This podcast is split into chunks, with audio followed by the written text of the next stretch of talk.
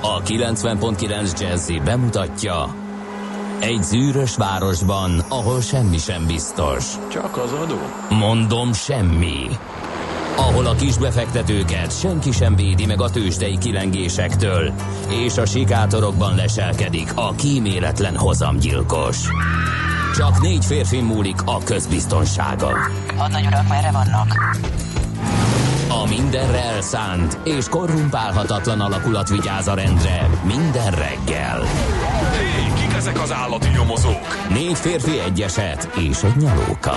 Ács Gábor, Gede Balázs, Kántor Endre és Mihálovics András. Az íróasztal mögül pedig Profit kapitány diktálja a tempót. Humor, emberi sorsok, közönséges bűnözők és pénz, pénz, pénz. Egy különleges ügyosztály. A Gazdasági Muppet Show minden hétköznap reggel a 90.9 Jazzin. De is figyelj, ne csak a bárányok hallgassanak. De miért? Ha nincs pénzed azért, ha megvan, akkor pedig azért. Millás reggeli. Szólunk és védünk. Jó reggelt kívánunk! Ez a Millás reggel itt a 90.9 Jazzy Rádió. Hirtelen összezavarodtam, nem tudom hol vagyok, biztos elnyúlt egy kicsit hosszúra a rövid hétvége. Velem szemben pedig Kántor Endre az egyik műsorvezető. A másik pedig Mihálovics András, aki kicsit összezavarodott. Igen, de már elmúlt. 2018. december 3-a van, tehát már a célegyenesbe fordultunk, drága hallgatók. Mindjárt nyakunkon a karácsony. Úgyhogy... Az hagyján. A, Mikulás az már konkrétan a nyakunkon. A Mikulás meg még jobban, igen. No, 0 30 20 10 9 0 9, ez az SMS és a WhatsApp számunk. Már vannak üzenetek, már. A szerelmes után lett az első. Csepperről Gödöllőre jó időben, gyorsan és akadály nélkül el lehet jutni. Pénteken láttam nyuszit, írja ő. És hát úgy tűnik, hogy akkor az az ónos eső, amivel riogattak tegnap este bennünket a meteorológusok, az csak nyomokban Csepel hát és Gödöllő között csak írt volna, hogyha ilyesmi történik. Először is beszélgessünk egy kicsit erről, mert ez érdekes. Miről beszélünk? Régen nem hallottad Régen a még az ónos eső is jobb volt. Régen még az ónos eső is olmos eső volt, mondták az idősebbek néha. Igen. Vagy azon gondolkodtam, hogy nem csak az, hogy ugye, hogy különböztetjük meg a fagyott esőt, a jégesőt, meg az ónos esőt, mert ugye ennek a háromnak ennek van egy külön kategóriája, hanem az, hogy egyetem miért mondjuk azt, hogy ónos, meg olmos? Hát mi köze az mester. ónhoz, meg az ólomhoz? Hát nehéz fémek. E, ja, igen, és igen, igen. környezeti terhelés miatt A fagyott eső, azt nem szabad összekeverni a jégesővel. A jégeső ugye a nyári időszakban fordul elő. és jégdarabok esnek az égből. A fagyott eső az uh, ugye Rendes eső, de megfagy a földön. a téli hónapok vele járója, uh, bár elég ritka. Ugye akkor történik, amikor a réteg felhőzetből hullik, és ezért nem ugyanaz, mint a, a jégeső, ami a zivatar felhőből jön. És akkor a téli hónapoknak a csapadéka, nagyon utált csapadéka az úgynevezett ónos eső, ez esetén ugye a talajközi levegő fagyos, fölötte a melegebb levegő található, és a fenti melegebb ö, levegőben lévő felhőből kihulló cseppek a talajnak, fáknak ütközve fagynak meg, nem a levegőben. Ezért különbözik a fagyos eső, ami már fagyva hullik, meg az ónos eső. Na most, mitől Eddig ónos? értem. Mitől ónos? Ez egy nagy kérdés. Ez egy nagy kérdés. Az ólom és az ón, ez a két szó egy időben ugyanazt jelentette, képzeld el, eredeti alakjuk is közös, azt mondják, hogy a finugor oln két változatáról beszélhetünk. É, van, aki szerint a két szó szláv eredetű, és az ón az ólom rövidített formája. Minden esetre a 18. század végéig a magyar nyelv meg akart jelölni egy ez, ezüst színű többé kevésbé nehéz fémet, ugye, akkor felváltva használták a két szót. Ha ezüstös színű nehéz fémről volt szó, akkor mind a kettőt használták, olmot és az ónt is, és a hétköznapi nyelvhasználat számára nem volt fontos a két fém megkülönböztetése, és a kémia tudomány rohamos fejlődésével állt ez szükségszerűvé. A hétköznapi nyelv érzékeltetni kívánta a két fém különbözőségét, a levegővel való érintkezés hatására besötétedő plumbumot hívták fekete ónnak, a világosabb színű stannumot pedig fehér ónnak képzeld el, csak hogy ne legyen olyan egyszerű. És az ónos vagy olmos eső kifejezés ezt a felvilágosodáskori nyelvi zavart élte túl. A kellemetlen csapadék ugye nehéz jégkérget alakít ki a tárgyakon, illetve ezüstösen csillog, de nincs köze a fémekhez, de innen származik, mind az ólomhoz, mind az ónhoz, és ez a, az érdekes hogy is mondjam, etimológiai magyarázathoz van köze. De jól mondtad a nehéz fémes dolgot, úgyhogy ezért hát ól, ólos vagy ólomos eső. Ámulva hallgattam ezt nagyon nagyon oda tetted, erős nyitás volt, Endre. Isten éltesse a Ferenceket, nem tudom hány névnapjuk van összesen, én ennyivel tudok hozzájárulni a szerény uh, tudással. És a Zoárda, a Zoárda meg és a, a Luciusokat. Ugye? Igen. Na, szóval nekik van ma nevük napja, és akkor nézzük, hogy uh, mik történtek december harmadikához köthetően a történelemben. Ugye a Brest-Litovski béke folyamat elkezdődött 1917-ben Szovjet-Oroszország és Németország, valamint az osztrák-magyar monarchia Tíz. részvételével. 1917-ben, igen. Tíz névnapja van a Ferenceknek. Bravo. Azok közül három fontos. Három fontos. A május 11, az október 4 és a mai december 3. A többi az pedig csak úgy megoszlik a naptárban. Igen. Nehéz átkötni innen a Nemzeti Sportuszoda átadására. 1930-ban pontosan december 3-án esett meg, ugye Hajós Alfred tervei alapján készült a Nemzeti hmm. Sportuszoda. Hmm és ugyanebben az évben már volt egy smoke katasztrófa. 1930-at írunk. Ne viccelj. Tessék megjegyezni. A belgiumi Mőz folyó völgyében történt, Lízs városában Aha. megült a füstköd, plusz ehhez hozzájött az ottani vegyi üzemekből származó fluorid, és három nap alatt 60 ember áld, esett áldozatul ennek a smog katasztrófának. Aztán egy uh, tudománytörténeti mérföldkő is ide kívánkozik. 1967-ben dr. Christian Barnard Sevész professzor Fokvárosban elvégezte a történelem első szívátültetését. A páciens neve is fennmaradt Louis Vaskanski, és még 18 napig élt ő az átült az új szívével. Jú, én most mit találtam, öregem? Mit az viszont ipartörténeti és minden. 1977-ben volt az, amikor Josip Broz Tito jugoszláv és Nikolaj Ceausescu román államfő letették a vaskapu erőmű alapkövét, de ez azt hiszem talán, hogy a hogy a Vaskapu kettes volt, mert ugye az első az 64-ben indult Románia és Jugoszlávia közös vállalkozásaként, és 72-ben fejezték be, és ez volt az, az egyik legnagyobb vízi erőmű a világon. A benne található 12 egység által generált 2052 megawattos teljesítménnyel. A Vaskapu 2-esnek tették le igen később a Én, én nem örülök ennek. Magának Mert az egész a vaskapu vaskapunak. erőmű mm. miatt már vizák nem úsznak fel. Igen. Igen, a igen. Dunán ívni, és ilyen igen. embernyi nagyságú halak. Ö... És már gyermekeink sem tudják, hogy a vizafogót azt miért úgy hívják, hogy vizafogó. vizafogó. Bizonyám. Pedig egy jó vizapörköltet azt szívesen. Ettél már? Nem, sajnos. Hát úgy, akkor úgy, ezért nem. nem ettél. Csak a kis testvérét, a kecsegét és Nikolá, sikerült. Nikolája úgy döntöttek, igen, hogy... Igen, igen. Na, uh, aztán uh, igaz, hogy december 1-én volt, de azért még ide kívánkozik, hogy hát száz évvel ezelőtt csatolták el Erdélyt ugye a első világháború lezárása után. Az egy, végén. Igen, az is egy szomorú évforduló. Lehet, hogy sőt, Katona Csabával mi lenne, ha ezt beszélnénk meg? Hát hogy milyen hatása volt, kik lenne. csinálták, Igen, miért csinálták, stb. stb. stb. No, Volt az Indexen egy jó cikk.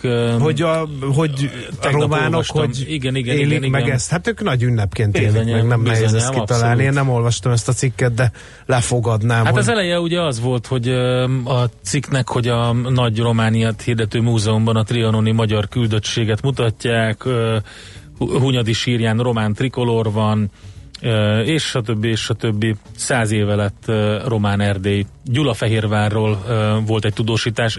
Kolozsi Ádám írta, egyébként érdemes elolvasni a cikket az Indexen. No, még a születésnaposokat akkor vegyük azért mindenképpen ide. Köszöntjük azokat a hallgatókat, akik születés születésnapjukat ünneplik, vagy azon hallgatók hozzátartozóit, akik születésnapjukat ünnepik, kortól, nemtől, pártállástól függetlenül természetesen, és akkor nézzük, hogy kikkel születtek ők egy napon, hát kérem szépen, nem is kell mást mondani, ma 70 éves Ozzy Osbourne egy csoda. Neki a 80-as évek saját bevallása szerint teljes mértékben kiestek, és az orvosok Keith Richarddal együtt nem értik, Nem, hogy ez a nem két értik, ember hogy hogy érhetett meg Igen. ilyen szép kort, mikor egyetlen egy oka sincs annak, hogy ők megéljenek ilyen szép kort. Azt hiszem, hogy a körünkben lévő fiatal korúak miatt nem fejteném ki, hogy mit művelt ez a két úriember a saját testével, nehogy még véletlenül valaki kedvet kapjon szavaink hatására a rockstar életmódhoz. Na, köszöntjük a ma 33 esztendős Cselászló remek úszónkat. Két hölgy is ünnepel uh, születésnapot, Daryl Hannah és Julian Moore, egyidősek ők, 58. Hmm, életévükbe léptek a mai Érdekes, napon sosem tudtam. és hát gyermekkorom uh, kénytelen, kelletlen bearanyozója, mert a nagymamám imádta a műkorcsolyát, és azt kellett nézni, és mivel egyetlen egy csatorna volt a tévében, én is ezt néztem kicsit sírásra görbülő szájjal, de beleégett a retinámba Katarina Witt alakja, aki mindent megnyert akkoriban az én érzésem szerint, amit meg csak megnyerhetett. Nem is értettem, hogy nagymamám miért nézi, mikor úgyis a Katarina Witt fog nyerni, tehát na mindegy. Hiába, Ő- ő hiába, már- hiába volt a többi versenyző, mégis Igen. mindent Katarina vitt. Igen. Na, Köszönöm. e, igen, Köszönöm, feladtam- szerint, feladtam igen, a labdát. kellett. És uh, 47 éves Till Attila is. És Ő- a Cselászló, Azt már mondtam, Ja, csak nem bocsánat. figyeltél, Ah, mert tényleg még mindig az ónos igaz, eső. Igaz, ónos esővel voltam. Szerintem, igen, igen. igen. Azt hittem a Brandon Fraser temered ki, eh, de ne, szerencsére nem. Na jó, szerintem Jönnek zenéljünk az egyet. ozis pusztító Helyes. üzenetek. Jöjjenek. Állítólag a halálnak volt már párszor Ozzi közeli élménye, írja például Simon. Kíméletet várunk, hétfő van, december Nem. van, Jöjjenek, hideg jöjjenek. van. Készültünk egy kis csemegével majd Ozzy születésnapjára, ezt nem sokára játsszuk, most egy teljesen más dolog következik, bár műfajban egyébként az eredeti az hasonlított, viszont el kell mondanunk a tőzsdéket is, úgyhogy, úgyhogy rövid zene után jövünk vissza. Get your bets down, ladies and gentlemen. Következzen egy zene a Millás reggeli saját válogatásából. Mert ebben is spekulálunk. Oh, yeah,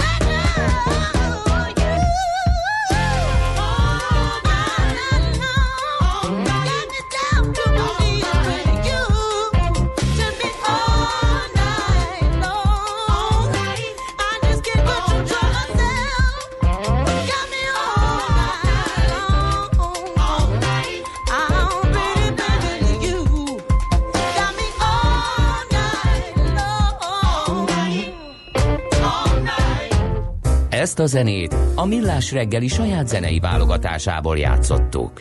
Hol zárt? Hol nyit? Mi a sztori? Mit mutat a csárt? Piacok, árfolyamok, forgalom a világ vezető parketjein és Budapesten. Tősdei helyzetkép következik. No kérem, eh, akkor Budapest 6 kal ment fölfelé, 40.109 ponton fejezte be a Bux a menetelését a pénteki kereskedési napon.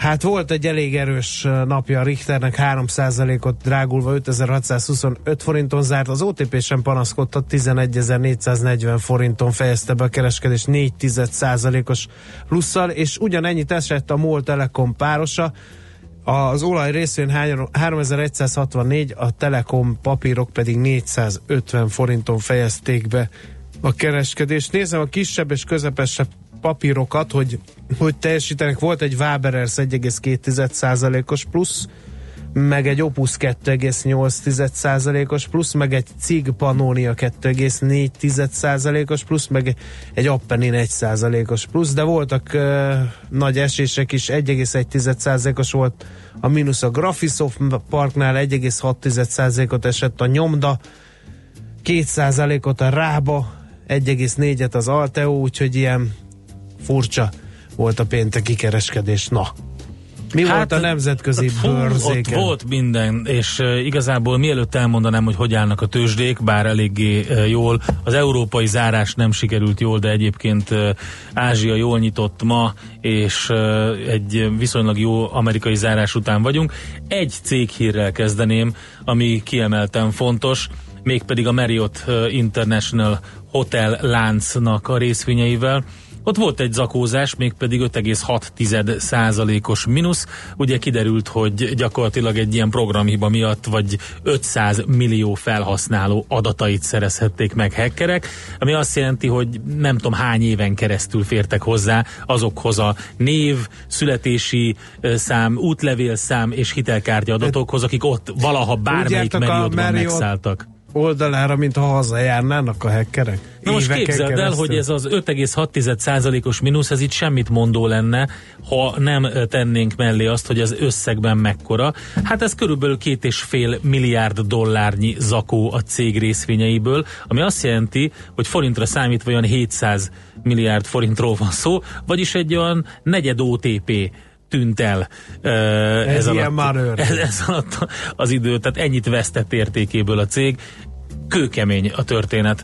Na, nézzük, mi történt. A Dow 0,8, a Nasdaq szintén, az S&P szintén, ilyen pluszban zártak az amerikai piacok, egy fél százalékos Apple minusszal fejezték be a kereskedést, és hát a GE volt, aki még csúnyán szerepelt 5,5 százalékos minusszal, a Google meg a Microsoft viszont erősödni tudott, ahogy erősödött még egy jó pár cég is, például a Caterpillar 4 százalék fölött de a Hasbro is 6%-os mínuszt hozott össze. Hát Tehát a Hasbro, a Marriott, a karácsony. Igen, és a GE e, mind nagyon csúnyán szerepeltek. Londonban és Frankfurtban, mint mondom, negatív volt az árás. Londonban majdnem 1%-os mínusz, Frankfurtban fél százalék alatti egy kicsivel, de jelen pillanatban elég erősek a távol-keleti tőzsdék, Japánban a Nikkei 1% fölött van, Hongkongban pedig 2,3%-os pluszban a Hang Seng Index, úgyhogy jól áll, úgy látszik Ázsia, innen indulunk a mai napon. Tőzsdei helyzetkép hangzott el a Millás reggeliben. Mit írnak a hallgatók? 0 30 20 10 909 WhatsApp és SMS számunk ez.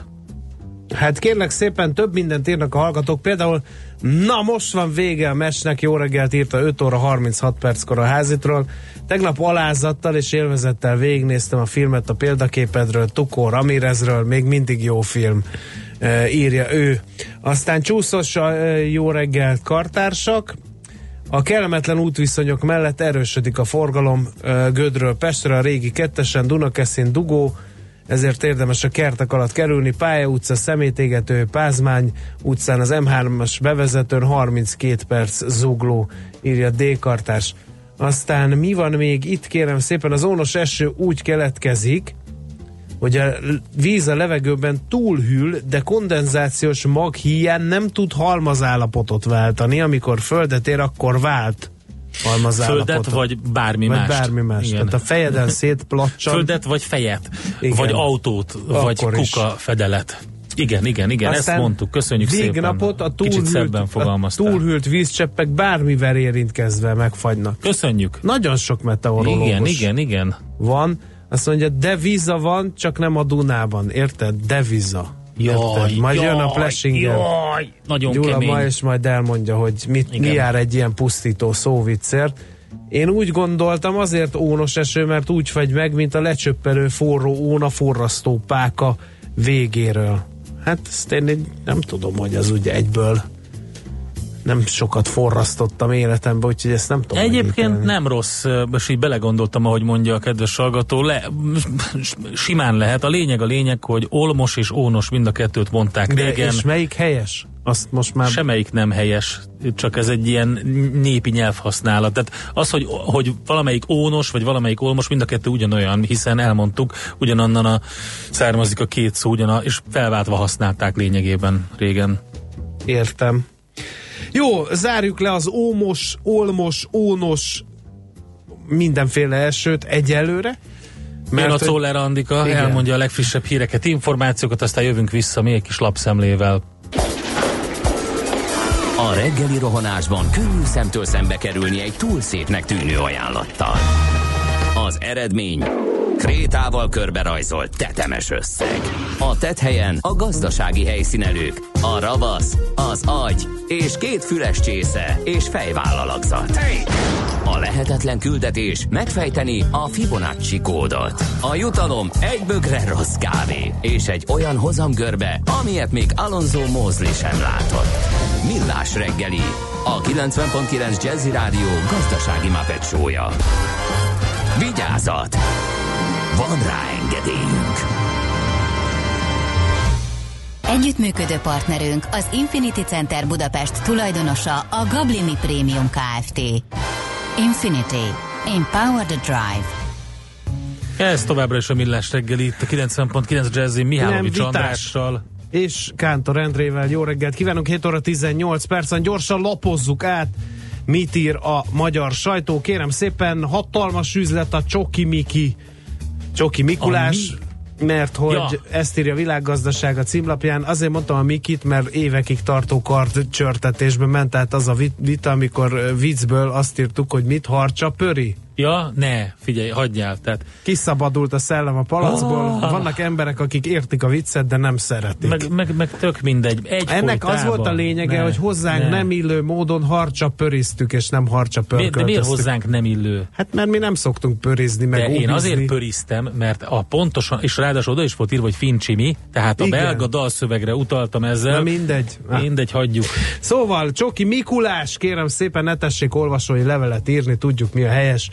Csak nem 4 milliárd forintot költünk 700 tonnányi szezonális édesség felvásárlására piaci becslések szerint.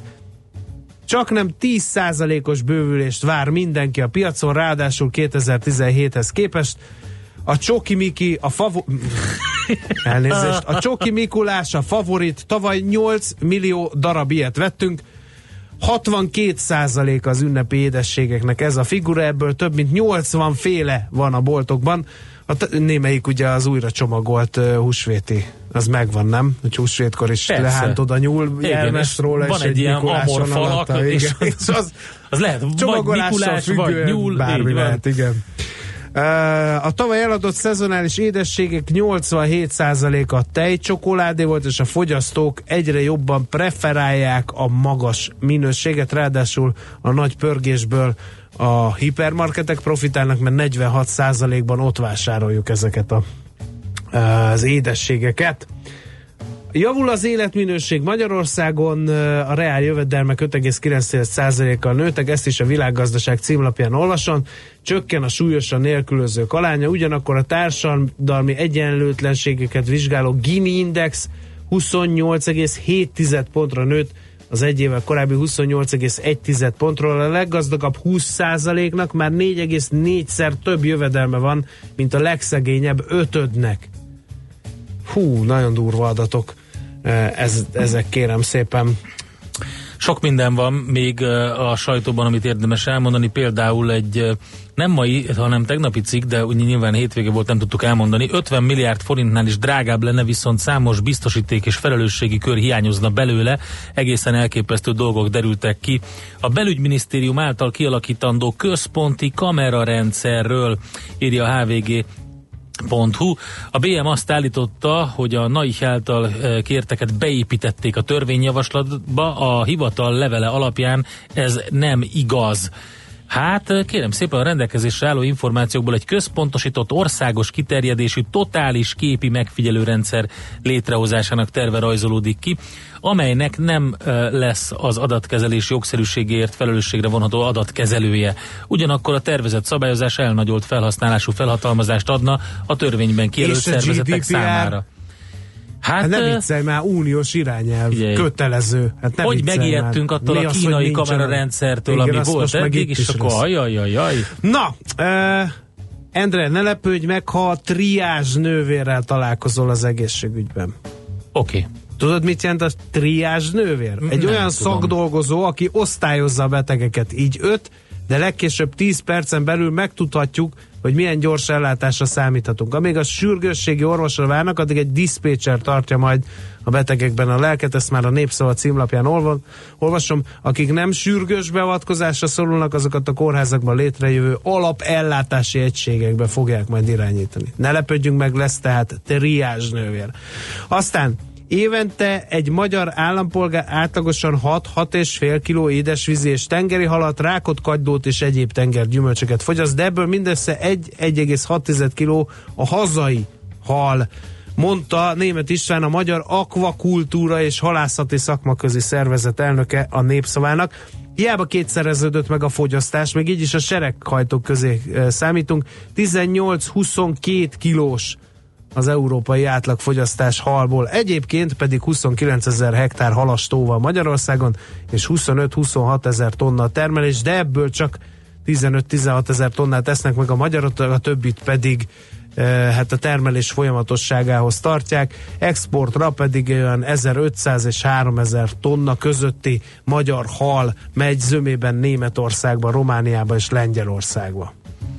Na hát kérem szépen, Még sok mindent mondhatok? lehetne. Hát de már nincs időnk, Hát mert már beszélnünk kell az E1 rendszerről is gyakorlatilag a Kérlek legnagyobb. szépen a, a horror kecskéről muszáj beszélnünk. Ja, Ezt igényli a horror kecske. Igen. Az igényli a téma. egyszarvú bakkecske tartja rettegésben napok óta a Pest megyei Dányon élőket. Az állat elszabadult, többnyire az idősek otthona és a bölcsöde környékén mászkál. Ne tessék megközelíteni, mert nagyon agresszív. Kérem szépen. Szerda hajnalban ott állt a kapunál, nem engedte bejutni több munkatársunkat sem, agresszíven viselkedett, de sikerült a kapun belülre terelni, hogy ne az utcán tomboljon, tudta meg a bors az idősek otthonánál. Köszönjük. Megtalálták az állat otthonát is, a háznál nincs kerítés, persze, hogy könnyűszerrel kimegy a kecske, Úgyhogy sajnos gyakran elszökik, de mindig hazatér családtagként szeretjük Józsefnek hívjuk, valóban csak egy szar van egy baleset miatt, mondta az egyik ott lakó. Tehát vigyázzunk a dányi horror kecskére. Hamarosan az E1 rendszer eh, botránnyal jövünk vissza, addig is John Michael Osborne az angliai Estonban született 1948. december 3-án. Apja Jack több műszakban dolgozott szerszámkészítőként a GEC-nél. Gyerekkorában diszlexiás volt és egyéb tanulási nehézségekkel küzdött, tanárai sokszor visszaéltek ezzel. Az iskolában sok színdarabban játszott, 14 évesen lett a Beatles rajongója. 15 évesen otthagyta az iskolát, és dolgozni kezdett. Volt segédmunkás, vízvezetékszerelő, szerszámkészítő asszisztens és vágóhídi munkás. Hat hetet töltött a Vinson Green börtönben, miután betört egy ruhaüzletbe. Aztán 1967-ben megalapította a Rare Breed nevű zenekart, majd az együttes két koncert után felbomlott. Ezután találkozott Tommy Iomival és Bill Warddal, és megalapítottak, illetve beléptek egy Polka Talk Blues nevű együttesbe. Aztán átnevezték ezt a zenekart Earthre, majd saját zenekart alapítottak, egy Boris Karloff film után Black Sabbath lett az együttes neve. Endre, egyet árulj el nekem, igaz a denevér, vagy nem igaz Hát egyszer denevér? volt egy ilyen denevér leharabdós dósós marhasság, egy ilyen színpadi show, de hát ez nem egy igazi denevér volt. Minden esetre van egy Andy Rechtfeld nevű eh, zenész, aki feljátszotta ennek Várjál. a... Várj, nem várok, ezt Ne elmondom, várjál. és utána lenyomom a play gombot. Ezt feljátszotta. De várjál már, Na, egy elhíresült fellépés alkalmával leharapta egy denevér fejét, írja a minden tudó Wikipédia, ezért kórházba kellett szállítani, hogy beszettség elleni oltást kapjon. De ja, hát én azt hittem, az nem rendes denevér volt, úgy emlékszem, az Urban Legends-ről olvastam, de hát ki tudja. Na, most jöjjön, bocsánat. Szóval, hogy egy eh, Andy Reckfeld nevű zenész eh, feljátszotta ennek a felvételnek, a leghíresebb felvételnek az összes trackjét eh, minden hangszeren, majd egy Mood Buxley nevű úriember a dobot rátette, és Ozzy Osbourne hangján halljuk ezt a felvételt. 70 éves ma a denevér zabáló. Következzen egy zene a Millás reggeli saját válogatásából. Tisztelegjünk!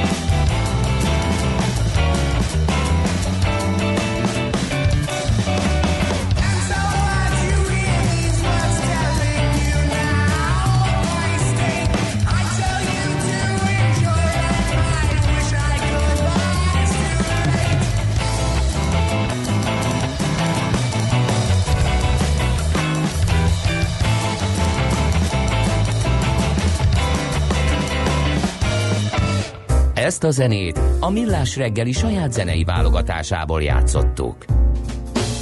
Hát ugye múlt héten már beszéltünk róla nem is egyszer, hogy eh, gyakorlatilag eh, folytatódik a BKK e-jegyrendszer kálváriája, mondjuk így. Eh, Hát gyakorlatilag most kirúgott beszállítóról és BKK vezérről lehet eh, beszámolni, és hogy mi folyik itt, Andó Gergely, a Közlekedés Világ lapcsoport lapi gazgatója próbálja nekünk összefoglalni. Szervusz, jó reggelt kívánunk! Sziasztok, jó reggelt kívánok! Hát először is falazzunk egy káját. Egyáltalán kell nekünk e egy rendszer? Mert hogy volt egy olyan mondatod, amikor legutóbb ez szóba került, hogy nem is biztos, hogy bár korszerűnek tűnik, de erre van szüksége a budapesti tömegközlekedésnek. Hát az utasok szempontjában mindenképpen egy jóval nagyobb odafigyelést igényel az e rendszer használata.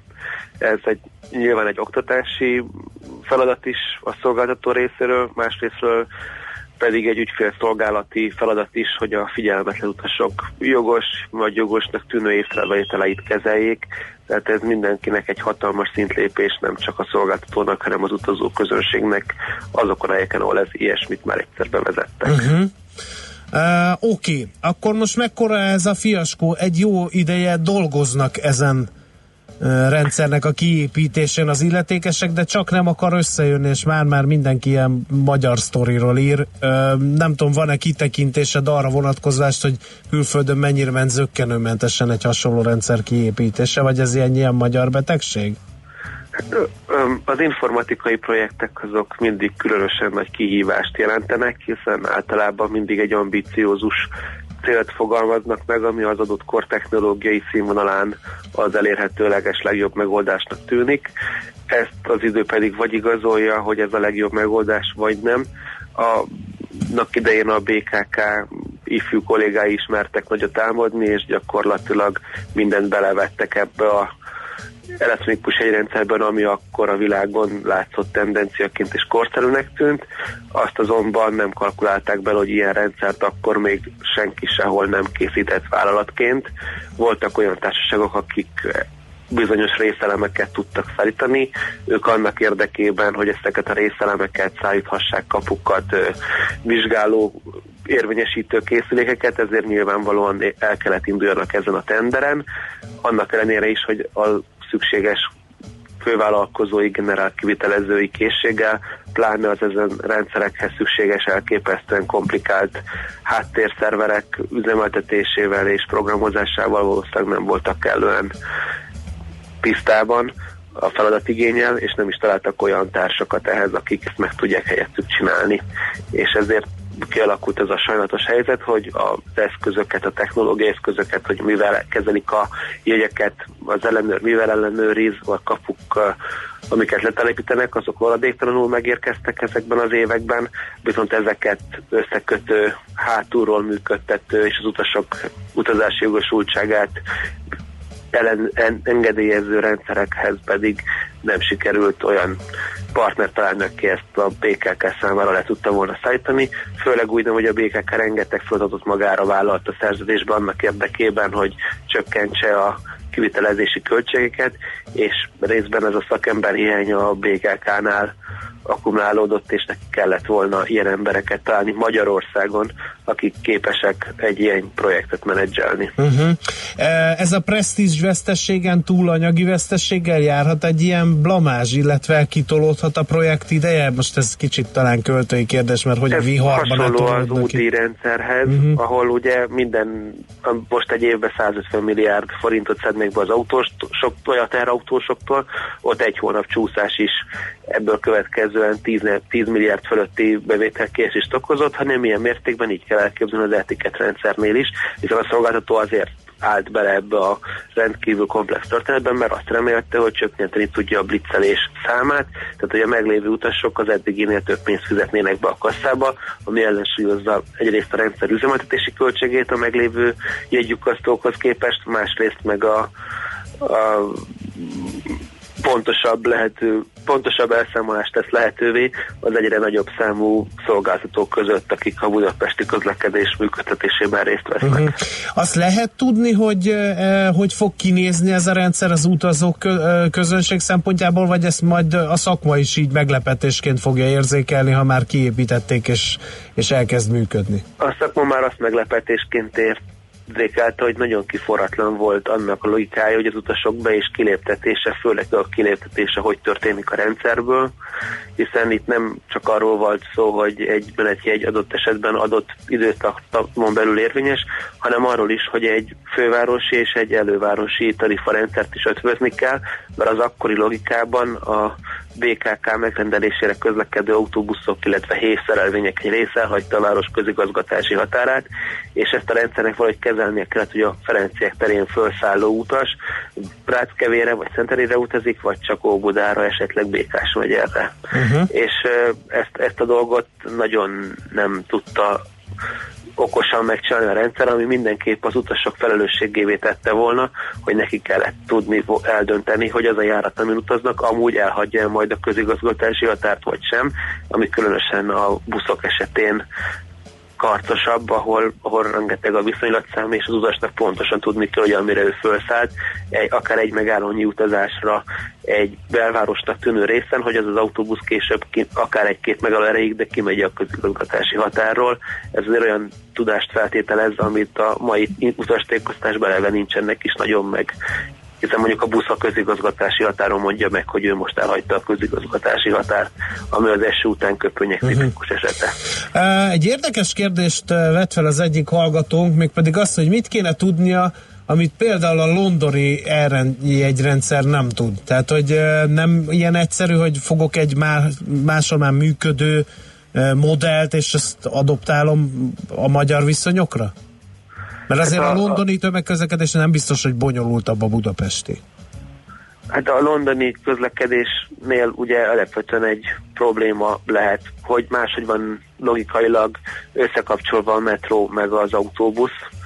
Tehát még egy autóbuszra viszonylati, hogy általános jegykedés van, függetlenül mondjuk a zónák számától, addig a metrók ugye zónarendszer szerint működnek, emiatt viszont maga az átszállási rendszer lett roppant problematikus London esetében. Ez Budapesti analógiával élve körülbelül körül olyan, hogyha az ember a, az Asztóriától elmenne a keretig, más díjat kéne fizetni a metrón, és mást a, a buszon, ez pedig a mi logikánkban természetesen semmilyen képpen nem fér bele. Tehát a londoni modell nem lehúzható emiatt a Budapestire, mert gyakorlatilag az minden közlekedési eszközt külön rendszerelemként tekint, és korlátozza a köztük való átjárhatóságot. Aha. A, most ezzel a Marőrer együtt szerinted mikorra ö, állhat fel működőképes eljegyrendszer Budapesten? Hát attól függ, mit, mit értünk eljegy rendszer alatt, hogy az eljegy az elektronikus ilyet jelent.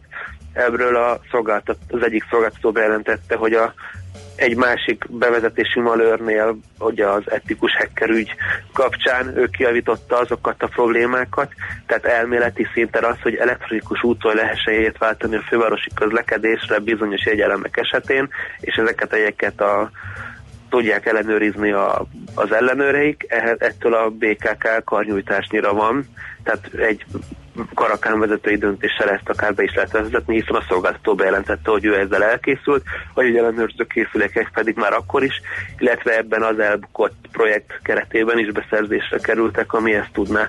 Tehát egy ilyenfajta eljegyet simán be lehet vezetni. Itt nem egy eljegyrendszerről volt szó, hanem egy nagyon komplex, integrált elektronikus jegyrendszerről.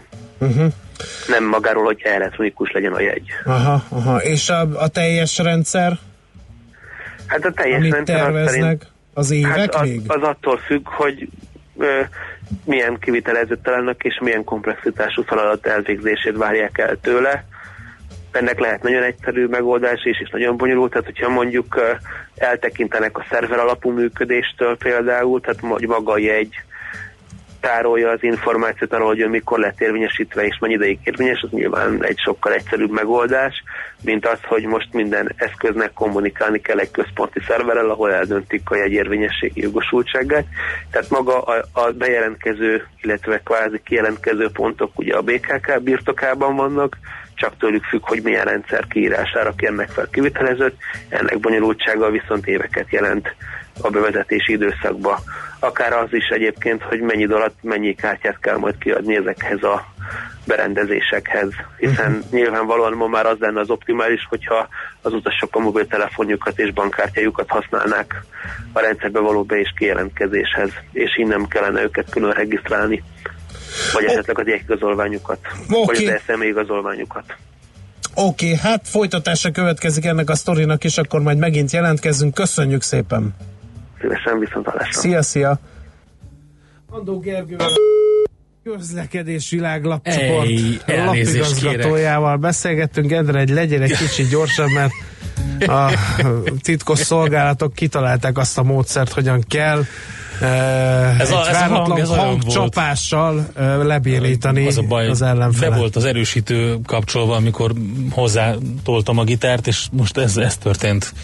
Na jó, jövünk vissza, mégpedig heti kitekintő rovatunkkal, amikor megnézzük, hogy milyen makrogazdasági események vannak, illetve adatok jönnek, amik befolyásolják az életünket, utána pedig devizapiaci blokkunk jön. Mindez természetesen csak Czoller hírei után. Műsorunkban termék megjelenítést hallhattak. Nem tudod, mi az az üsző? Még sosem forgattál acatolót? Fogalmat sincs, milyen magas a dranka? Mihálovics gazda segít! Minden hétfőn 9 óra után pár perccel. A Millás reggeli mezőgazdasági és élelmiszeripari magazinjának támogatója a Budapesti Zöldség Gyümölcs Nagybani Piac. Reklám. Ön mit választana? Egy új Skoda Oktáviát óriási kedvezményekkel? Vagy egy új Skoda Oktáviát, amit akár azonnal hazavihet? Most nem kell döntenie. Válogasson rögtön elérhető modelljeink közül, és kombinálja össze a hatalmas engedményeket. Skoda Oktávia és Skoda Oktávia kombi készlet akció. Gyorsan vagy kedvezményesen. Válassza mindkettőt. A részletekért keresse márka kereskedésünket. Porsche Buda, 1117 Budapest, Priele Kornélia utca 45. Skoda. Simply clever. Advent a Várkert bazárban. December másodikától minden vasárnap ingyenes családi programokkal, iparművészeti vásárral, élő Betlehemmel, koncertekkel várjuk. Fellép az Irie Mafia Big Banddel, a Kecskemét City Ballet, Herckó Ágnes, Csík János, Schneidberger Ferenc és még sokan mások. Advent a Várkert bazárban. Részletek a várkertbazár.hu oldalon. Reklámot hallottak. Rövid hírek a 90.9 Jazzin. 50 milliárd forintnál is drágább lenne, viszont számos biztosíték és felelősségi kör hiányozna a belügyminisztérium által kialakítandó központi kamerarendszerből.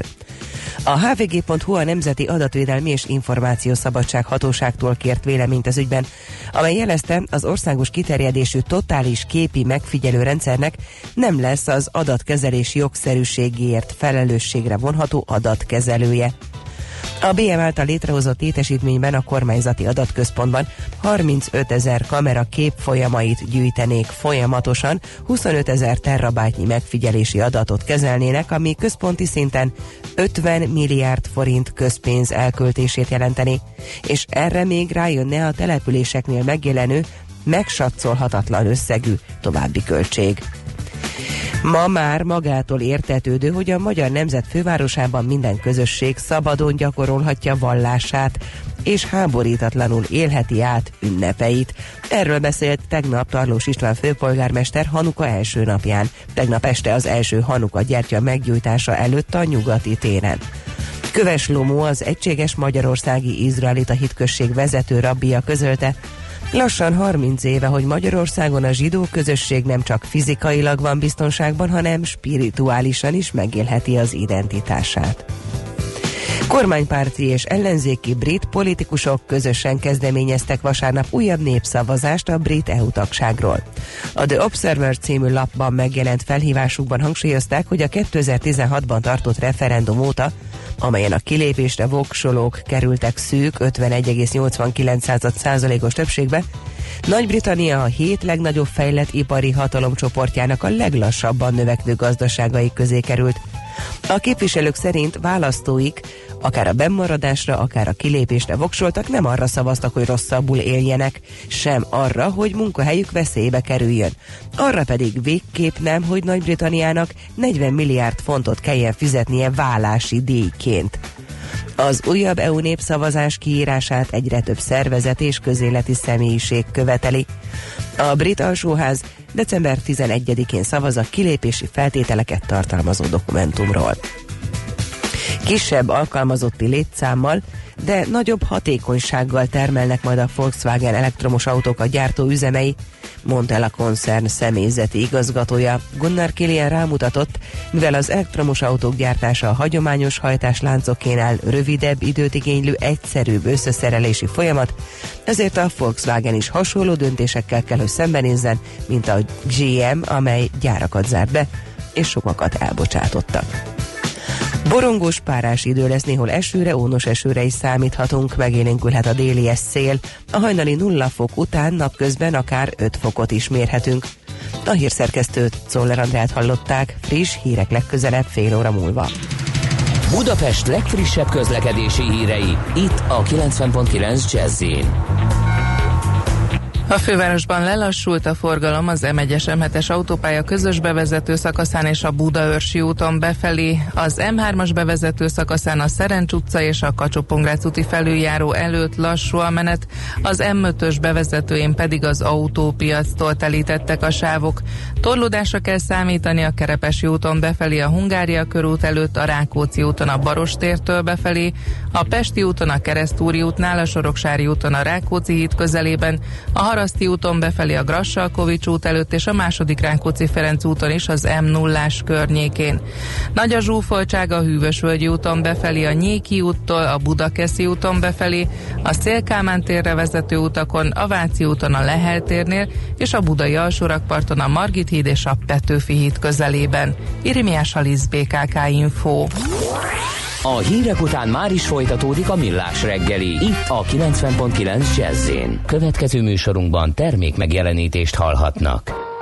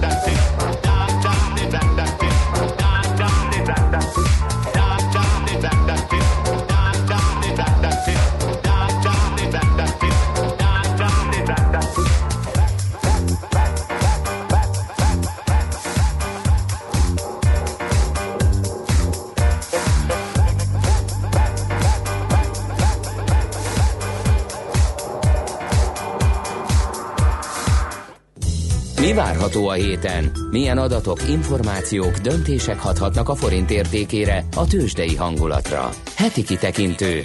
A millás reggeli szakértői előrejelzése a héten várható fontos eseményekről a piacok tükrében. És itt van velünk a vonalban Epi Győző, mégpedig az OTP elemzési központ szenyor elemzője. Szervusz, jó reggelt kívánunk! Jó reggelt, üdvözlöm a. Hát, ö, OPEC ülés? Talán az a, a legérdekesebb? Vagy a amerikai átlagkeresetek ne adj Isten a magyar GDP? Hát többféle adat is van a héten. Ha időrendi sorrendbe ö, megyünk, akkor leghamarabb a magyar részletes GDP adatok érkeznek. Itt ugye az előzetes adatot már ismerjük, és ezért lehet különösen érdekes majd a ö, részletek megismerése, hiszen ugye Európában a harmadik negyedében volt egy jelentősebb lassulás, és úgy tűnik, hogy a magyar gazdaság ez alól az általános tendencia alól ki tudta magát vonni. Ugye Németország negyedik per negyedév alapon recesszióba is került, és hát ugye a magyar növekedési adatokon ez egyáltalán nem érződött. Az azért az előzetes számokból, illetve információkból sejthető, hogy ebben részben szerepe lehetett a e, várakozásoknál e, érdemben jobban alakuló mezőgazdaság idénynek, de azért ö, ezen túlmenően is valószínűleg voltak pozitív meglepetést okozó faktorok, és ezek összességében ugye azt eredményezték, hogy nem lassult az év per év alapú növekedés Magyarországon, hanem szinten maradt 4,8%-on a második negyedével összevetésben. Uh-huh. Oké, okay, akkor ez a GDP adat. Aztán menjünk tovább időrendben. OPEC ülés is jön, hát ugye az olajtermelő országoknak a szervezete gondolom nem nézi jó szemmel, hogy elég meredek lejtőre került az olajár. Hát az autósok ennek persze örülnek, mert csökken a, az árak utakon, de lesz valami egymásra borulás? Hát itt azt kell látni, hogy korábban a nagy árfelhajtó erő jellemzően ilyen geopolitikai bizonytalanságokhoz kapcsolódott, ugye az Irán elleni szankciók, illetve ugye a venezuelai, hát nevezhetjük nyugodtan káosz helyzetnek, hiszen ugye Venezuela is jelentős olajkitermelő ország. És ezek hajtották föl korábban az olaj árfolyamát. Most ugye ezek a faktorok ugyan nem oldódtak meg, viszont az látszik, hogy a je- jelenlegi termelési szint mellett már jelentős készletek halmozódtak föl nyersolajból, tehát nőnek a világ úgymond készletei, és, és mindez elegendő volt ahhoz, hogy hogy lejtőre rakja az olajárat, illetve ugye megjelent egy olyan várakozási komponens is, eh, hogy ugye a világgazdasági növekedés az előre tekintően eh, lelassulhat, és ez a két faktor együttesen ugye eh, lejtőre rakta az olajárat. Ugye az OPEC országok emiatt próbálják meg, úgymond próbálhatják meg visszafogni a termelésüket.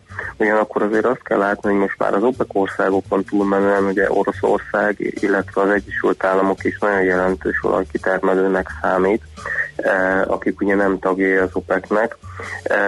A képletet nehezíti az, hogy Szaudarábia, aki az OPEC egyik legnagyobb tagja, eh, percegeti, hogy akár egy oldalúan OPEC megállapodás hiányában is e, csökkenteni fogja a kitermelési kvótáit, ilyen napi szinten e, valamivel több mint egy millió hordóval.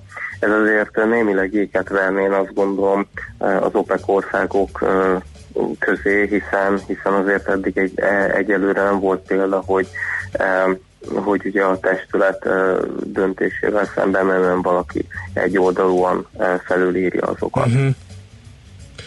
Érdekes, hát majd meglátjuk, ugye ez eldől hamarosan, mikor lesz az ülés, december Hatodikán? lesz ez az ülés. Hatodikán, a Mikulás majd hoz egy új olajstratégiát. No, amerikai átlagkeresetek, ez miért fontos itt Európában, pláne Magyarországon? Hát az amerikai átlagkereset adat főleg inkább a befektetőknek érdekes, ugyanis ugye nem csak az átlagkereset, hanem amerikai munkanélküliség, illetve foglalkoztatás adatok is jönnek, hogy ezek egyszerre szoktak kijönni.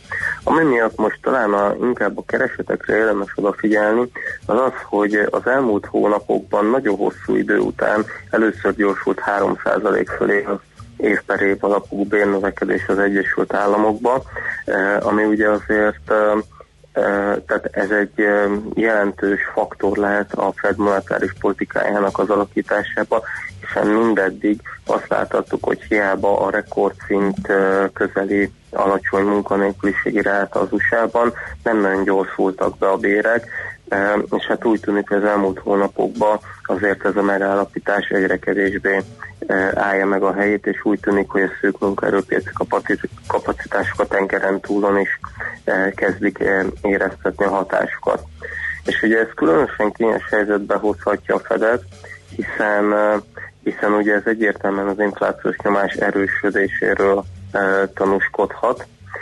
Ugyanakkor a Fed elnöke legutóbbi beszédébe már éppen azt pedzegette, hogy már jelenleg is az egyensúly közeli eh, szinten lehetnek Amerikában az alapkamatok, miközben jelenleg a piaci várakozások szerint jövő év végig még összesen 4 darab 25 bázispontos, tehát összesen 100 bázispontos eh, kamatemelés várható, és nyilván a vártnál erőteljesebb munkaerőpiaci adatok eh, egyre inkább megerősíthetik a piacot ebben a várakozásában. Ami egyébként eh, még eh, érdekes lehet a Fed monetáris politika szempontjából, az az, hogy uh, ugye itt a hétvégén az amerikai-kínai csúcs kapcsán úgy tűnik, hogy egyelőre sikerült elkerülni a uh, totális kereskedelmi háború rémképét, és ugye három hónappal sikerült eltolni azt, hogy az amerikaiak újabb jelentős mennyiségű kínai árura vessenek ki büntetővámot.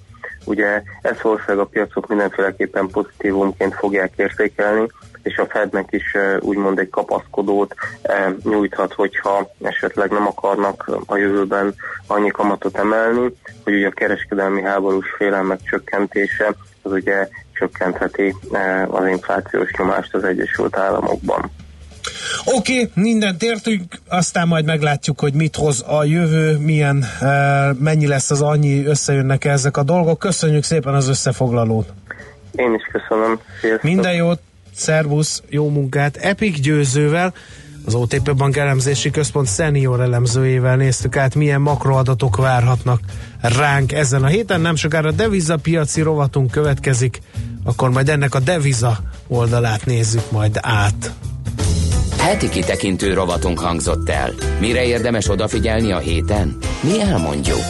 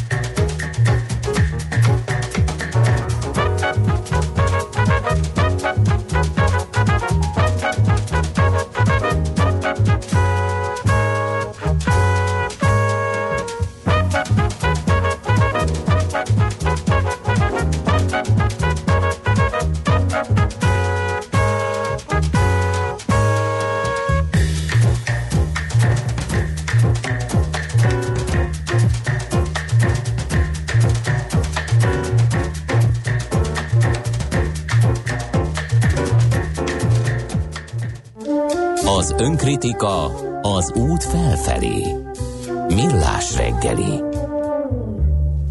Ahogy az ilyenkor lenni szokott, itt van velünk a vonalban hétfői deviza szakértőnk Plesinger Gyula, az MKB Bank Treasury értékesítési vezetője. Szervusz, jó reggelt! Jó reggelt, sziasztok! G20, uh, Fed kamatpolitika, Dolci. És elkezdték-e már nyomni azokat a font érméket, amiken a lefáradó királynő arcképe található kezébe temetett fejjel. Igen, utóbbit sem cáfolni, sem megerősíteni. Nem álmos módonban, de jövő hétre, jövő hétre kiderítem, ígérem. Okay. Uh, ami pedig a, a, a G20 Fed dollár háromszöget illeti, hát akkor haladjunk ebben a, ebben a sorrendben. Ugye nagyon fontos a piac szempontjából, hogy hétvégén tűzszünet köttetett az Egyesült Államok és Kína között ugye kereskedelem politika szempontjából. Most hát állítólag 90 napig nem fogják egymást eh, terrorizálni. Ennek eh, jelentős piaci következményei lehetnek, illetve vannak már itt a, a, a reggeli kereskedési órákban.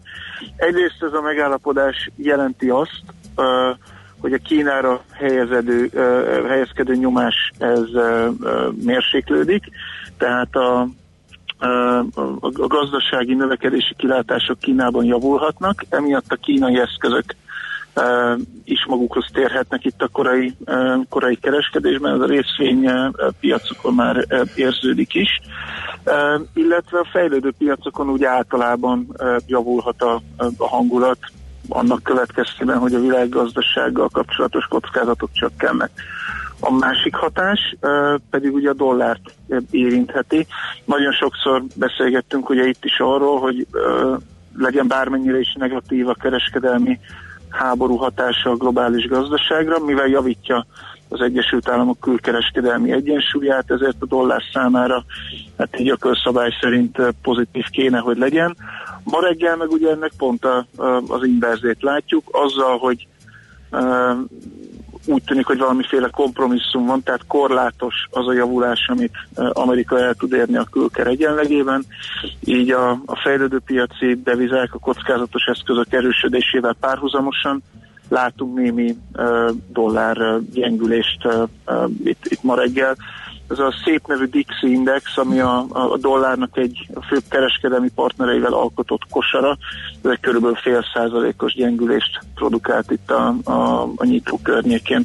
Ez igaz az euró dollárra is, egy körülbelül fél, fél százalékot ment, ment följebb erősödött az euró. És akkor áttérnék ugye a kettes pontra, Fed, ez a mai dollár gyengülés az ugye szépen illeszkedik abba a kialakuló tendenciába, amire már pénteken Kuti kollégám is felhívta a, figyelmet, vagy a Fed által bejelentett monetáris politikai változások ezek a, a dollár számára negatívak lehetnek. Én itt egy pár nagyon gyors észrevételt azért hagy tegyek.